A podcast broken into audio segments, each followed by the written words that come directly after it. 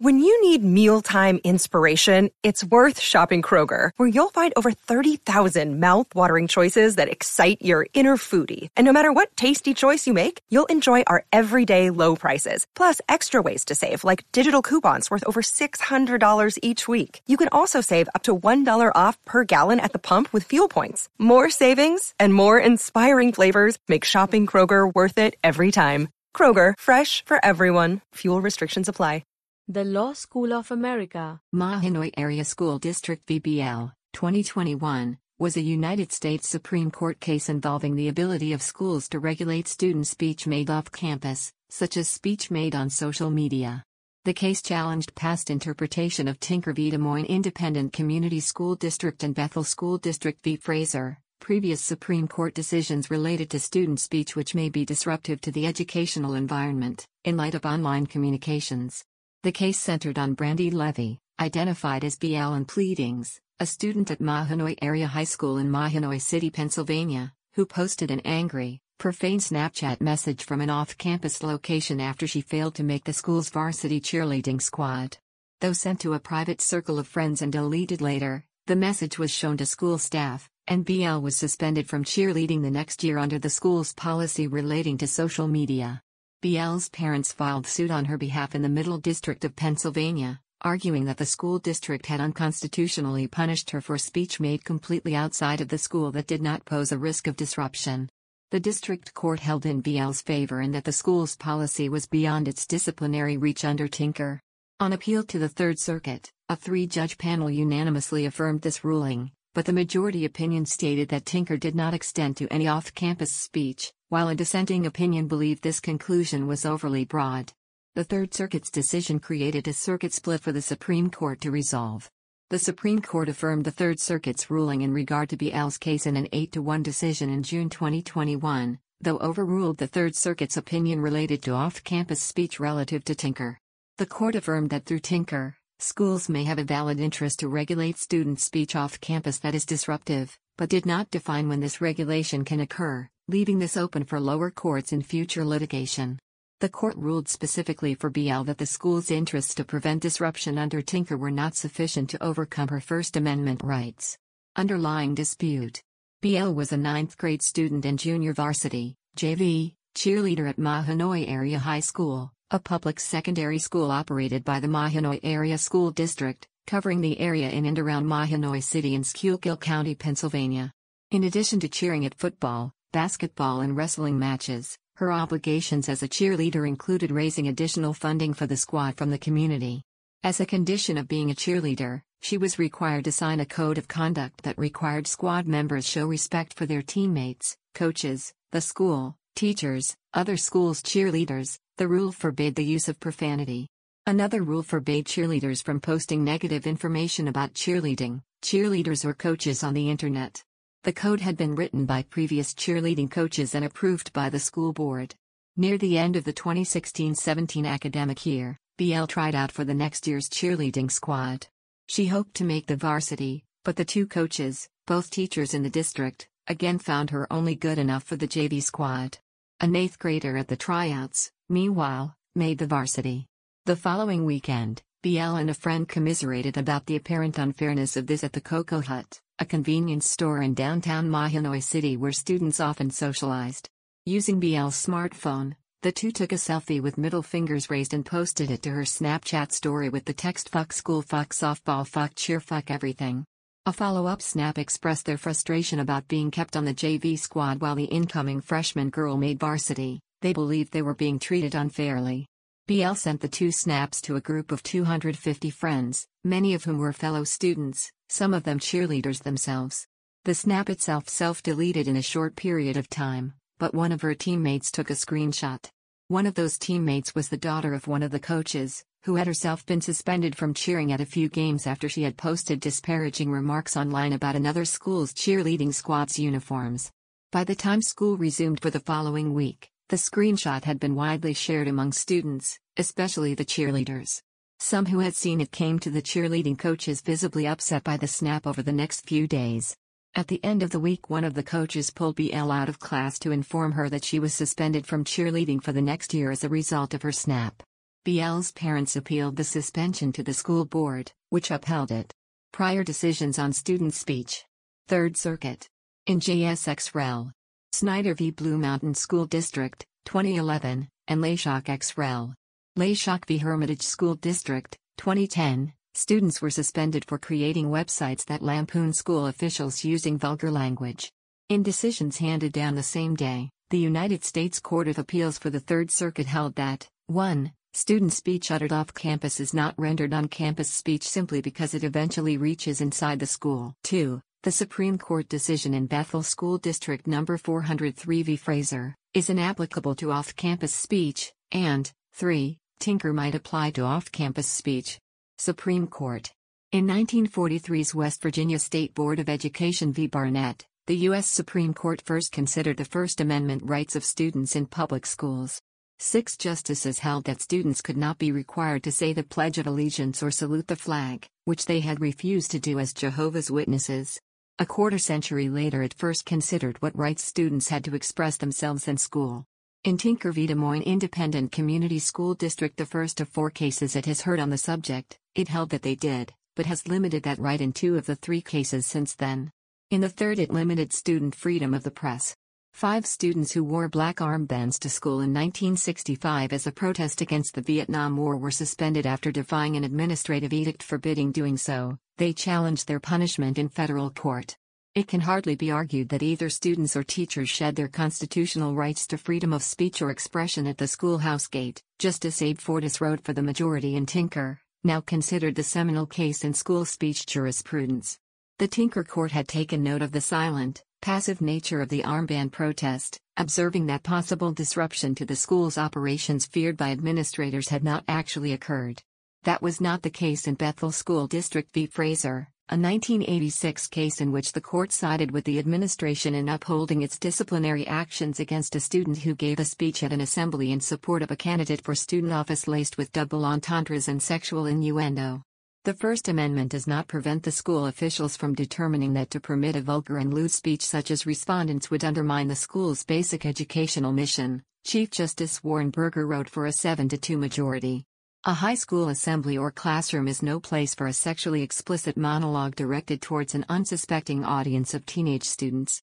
Two years later, in Hazelwood School District v. Kuhlmeier, the court upheld administrators' decision to remove articles whose subject matter they had considered inappropriate for a student audience from a newspaper produced by journalism students.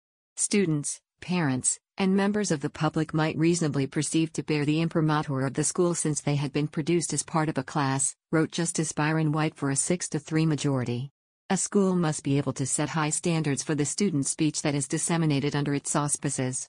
The respondent student in 2007's Morse v. Frederick took the schoolhouse gate language from Tinker literally, arguing that the school had unconstitutionally disciplined him for displaying a banner with Bong Hits for Jesus written on it from the sidewalk across from the high school he attended.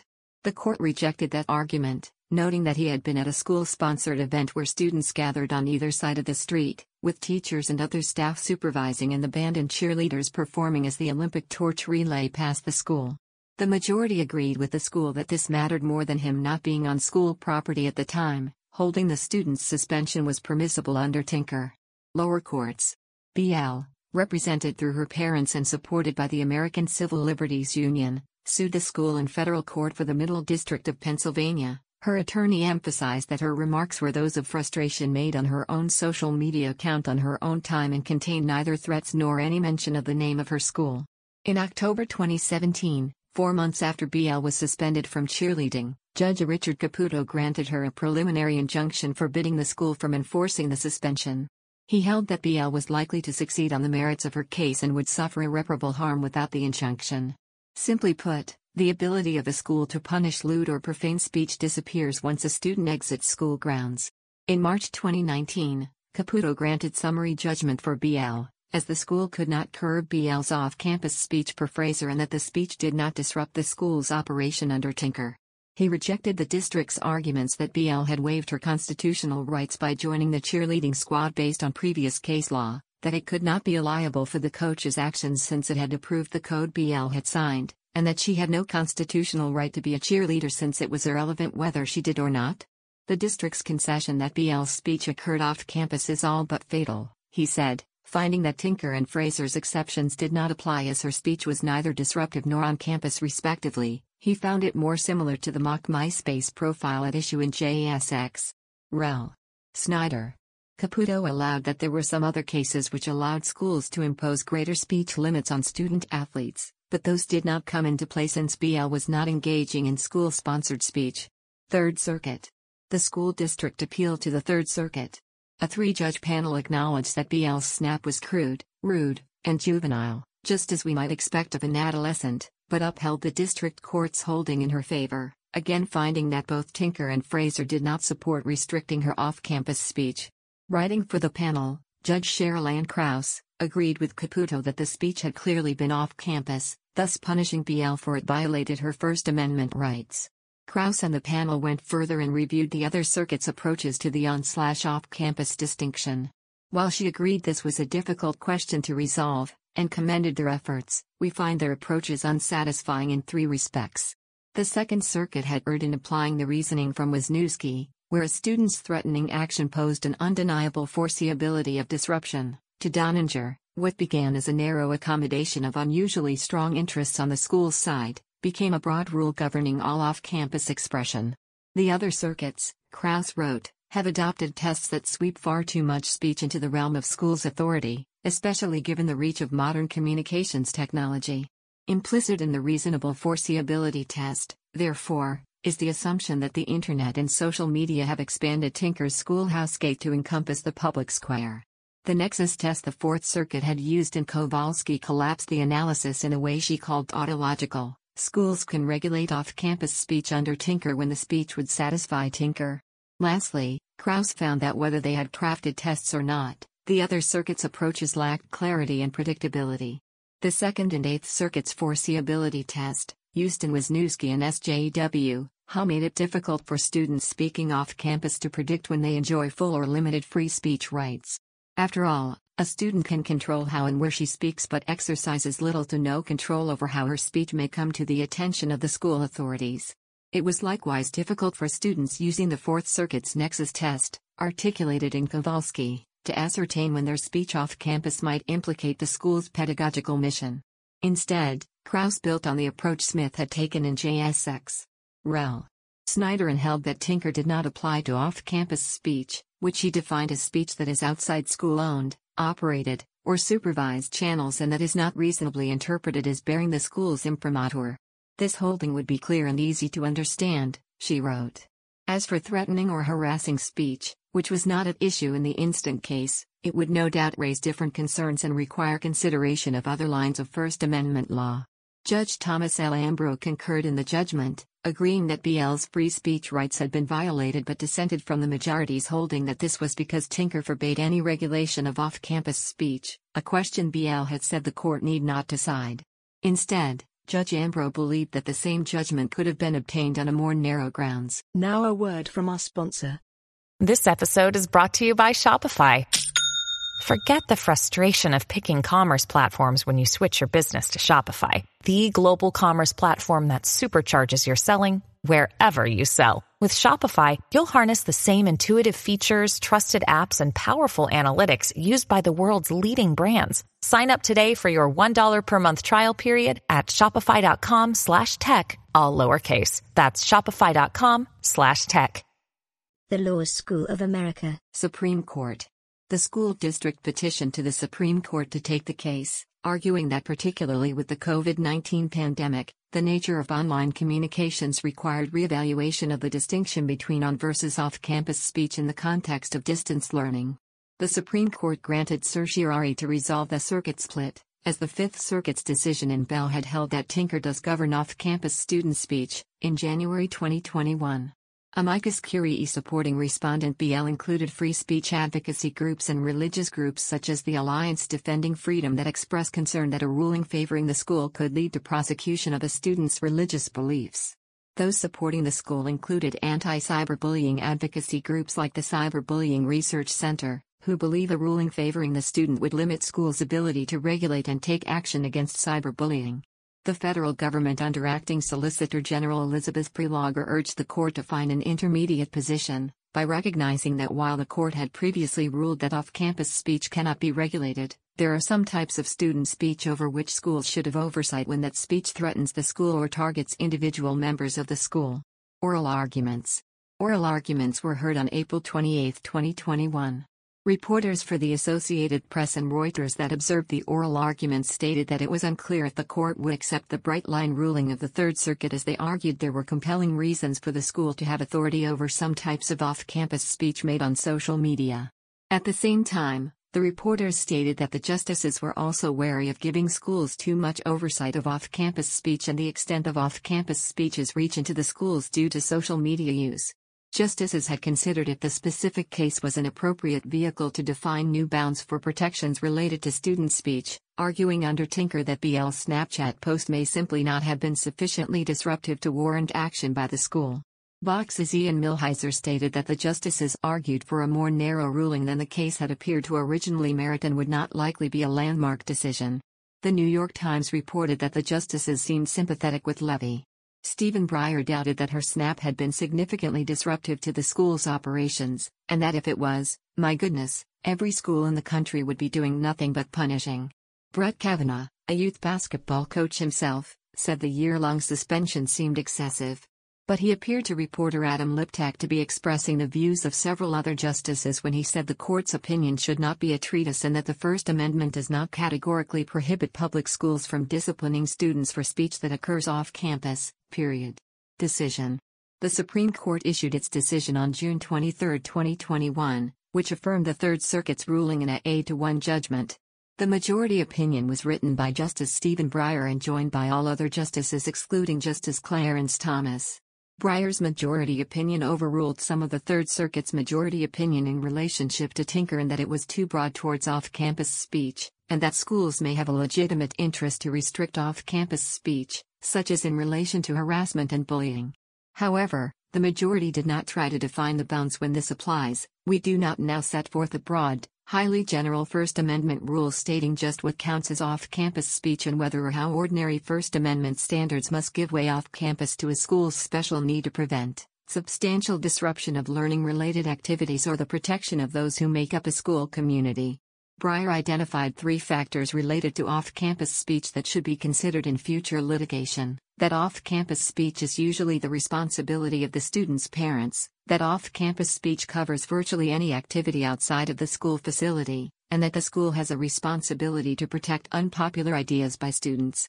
Of the latter point, Breyer said the school itself has an interest in protecting a student's unpopular expression, especially when the expression takes place off campus, because America's public schools are the nurseries of democracy. Turning specifically to BL's case, Breyer wrote that while the school may have a valid interest to control student speech off campus, the school district violated BL's First Amendment rights in reprimanding her for her post. Breyer stated that if BL had been an adult, her Snapchat post would have been protected by the First Amendment, and that there was no evidence that her post created the type of disruption that Tinker addressed. Other aspects of BL's case work towards her favor in protecting her First Amendment rights over the school's interests, including that her Snapchat message was sent to a private circle of friends, and that it did not explicitly name the school nor targeted any individuals. Breyer wrote it might be tempting to dismiss the students' words as unworthy of the robust First Amendment protections discussed herein. But sometimes it is necessary to protect the superfluous in order to preserve the necessary. Justice Samuel Alito wrote a concurring opinion that was joined by Justice Neil Gorsuch. In joining the majority, Alito identified that there is a category of speech that is almost always beyond the regulatory authority of a public school. This is student speech that is not expressly and specifically directed at the school, school administrators, teachers, or fellow students and that addresses matters of public concern, including sensitive subjects like politics, religion, and social relations. Speech on such matters lies at the heart of the First Amendment's protection. He considered that a school that punished a student speaking out against it would be a form of a heckler's veto. Justice Thomas, the lone dissenter, reiterated the argument from his Morse concurrence that the Tinker Court had never sufficiently explained how the First Amendment would have been understood as applying to student speech at the time the Fourteenth Amendment was ratified, and cited prior state cases from that period suggesting it was not. Thomas stated a more searching review reveals that schools historically could discipline students in circumstances like those presented here. Thomas wrote the majority fails to consider whether schools often will have more authority, not less, to discipline students who transmit speech through social media. He also wrote that the school should have been able to restrict BL speeches students who are active in extracurricular programs have a greater potential, by virtue of their participation, to harm those programs. The Law School of America. The content used in the podcast is licensed by the Wikimedia Foundation Incorporated under a Creative Commons Attribution, Share Alike license. The text has been modified for audio. The content of these podcasts is for informational purposes only and do not constitute professional advice. These podcasts are not associated with the Wikimedia Foundation in any context. The Law School of America.